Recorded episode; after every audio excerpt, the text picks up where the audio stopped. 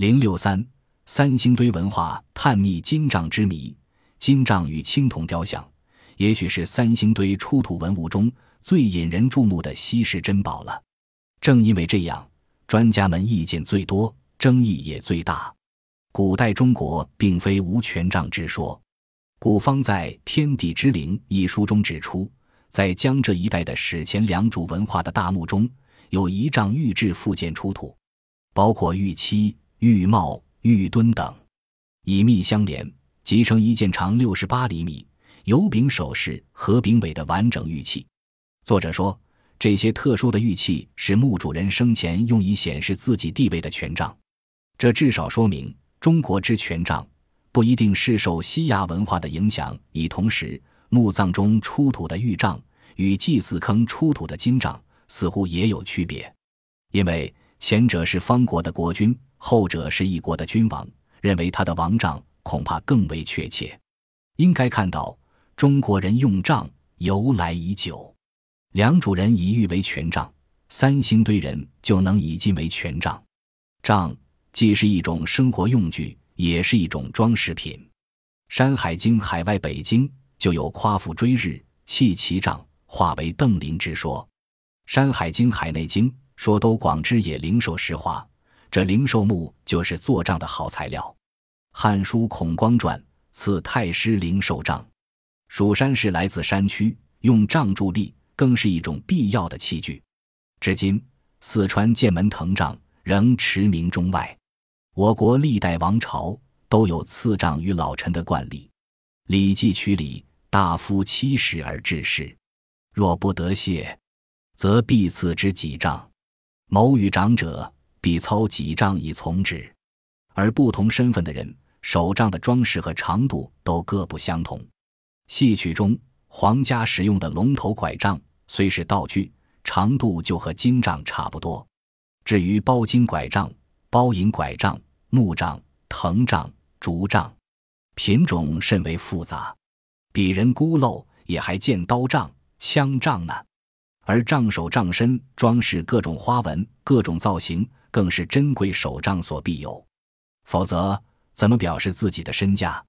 既然可以表示身份，当然可以代表权力。如果权杖不是三星堆唯一的现象，外来之说就更值得商榷了。其实，权杖最早也不是出现于西亚，在旧石器晚期马哥德林人的洞穴艺术中，就有用骨头或象牙雕刻的权杖，建立查德德基人类的起源中译本第八十一页。若说蜀人金杖是西亚金杖的采界，第一无古文献可考；第二蜀土无西亚古文物佐证；再以实物比较，三星堆的金杖。即不同于西亚古代国王须臾不离的短金杖，也不同于埃及法老所执那种细长其间却无杖首的权杖。夏代开国，禹铸九鼎，从此一鼎成为权力转移的同义语。古蜀人为什么不用鼎而用权杖？这确实是个很大的问题，应该深入的进行研究。徐中书先生在《古史传说与家族公有制的建立》中说。经过长期发展，夏人分为两支：一支姜姓民族，这是周朝母系的祖先；一是羌族，后来变成了流居于四川、青海、甘肃一带的少数民族。羌族与氐族、歌姬人融合，其一支发展成蜀山氏；一支使用铜刀，则在蚕丛氏阶段剑刃乃强。四川上古史初探，又经百贯、鱼符。制度与一系从昭通返回，带回更为成熟的冶炼和铸造技术，在与土著仆夷等族的融合过程中，建立了真正的蜀国。因此，用金杖象征这种新的权利。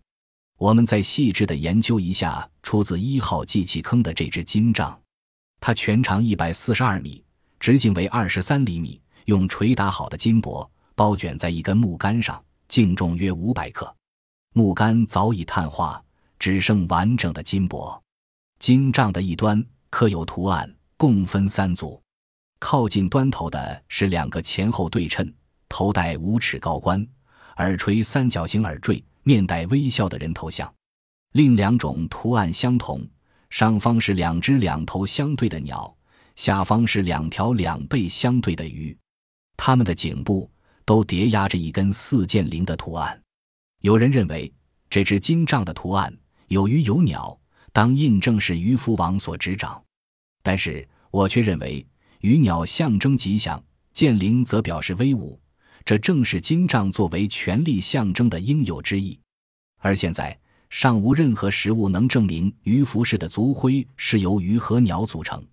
金杖上的图案，第一组当然是王者之象，但第二、第三组从顺序看是先鸟而后鱼，也难解读成鱼符，所以肯定为鱼服饰所用。理由还欠充分。用杖象征权力，良渚文化和吐蕃文化中都有此先例。用杖象征神威。东巴文化今仍如此，金杖出现在三星堆有其历史渊源。我们没有必要把这种光荣送给洋人。附带要说的是，关于上古时代何时开始使用黄金制品，尚无明确记载。《山海经》中已有黄金、赤金的区别，说是夏代已懂得金的属性。中国大百科全书考古卷说，金银器皿出现较晚，汉以前少见。到唐代才开始较多发现，但事实上，三星堆的金器就不少。